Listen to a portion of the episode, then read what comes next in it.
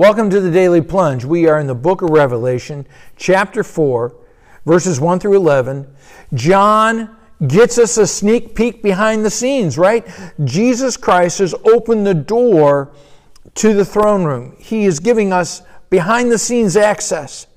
And John is struggling with the limits of language to explain what he sees. And the truth is is that you know, the, the limitation of words and images cannot do justice to a scene which is far beyond words, to communicate what really is almost unfathomable.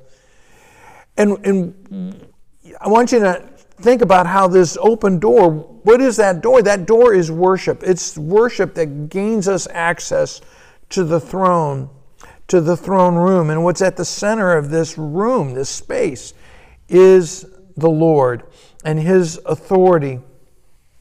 You know, as we go through the struggles of our days, right? Our problems, our sufferings, we are tempted to give up on God, but we are challenged to see once again the one who is seated on the throne. That's why coming to worship every week is so important to remind ourselves who is in charge, who has the last word on your life, who reigns in your who reigns in your life, right? And one of the things we see is that there is a rainbow around his throne, and it's not a half circle, it's a full circle, the fullness of God's mercy, just as he gave to Noah a covenant that he knows that we're human, that we struggle and we fall, but he makes a promise to us. The, the jasper or carnelian, or the, the jasper and the ruby, these two red stones that reinforce one another, and it really represents the essential unity of God's holiness and His righteousness and His, his passion for His creation. And then there's the 24 thrones, the, the 12 tribes of Israel, the 12 apostles, representing how the Old and New Testament, the people, that they are the adherents, they are the faithful subjects of the one who is on the throne. And the challenge for us as we hear the flashes of lightning and the rumblings and the peals of thunder, this is our God, this is our friend. And if this is our, our God, what are we afraid of?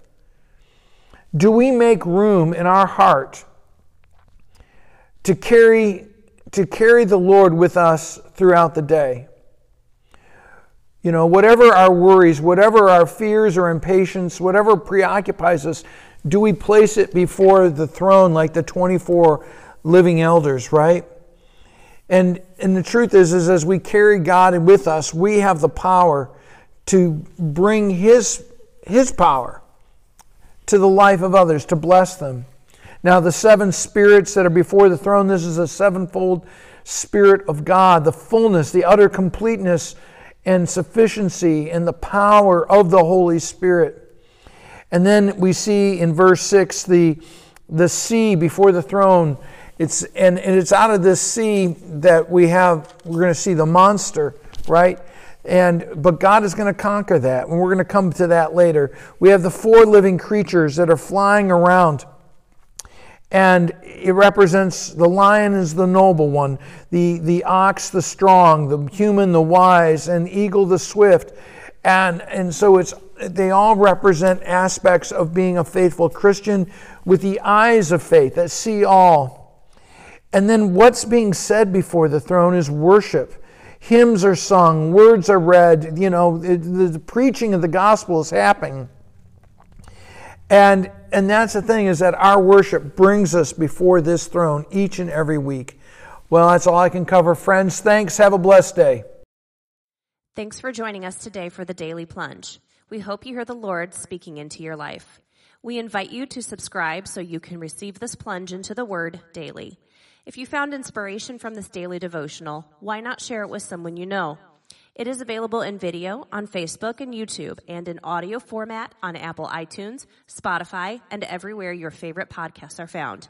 If you want to help support this ministry, go to Apple Podcast and give us a short five star review.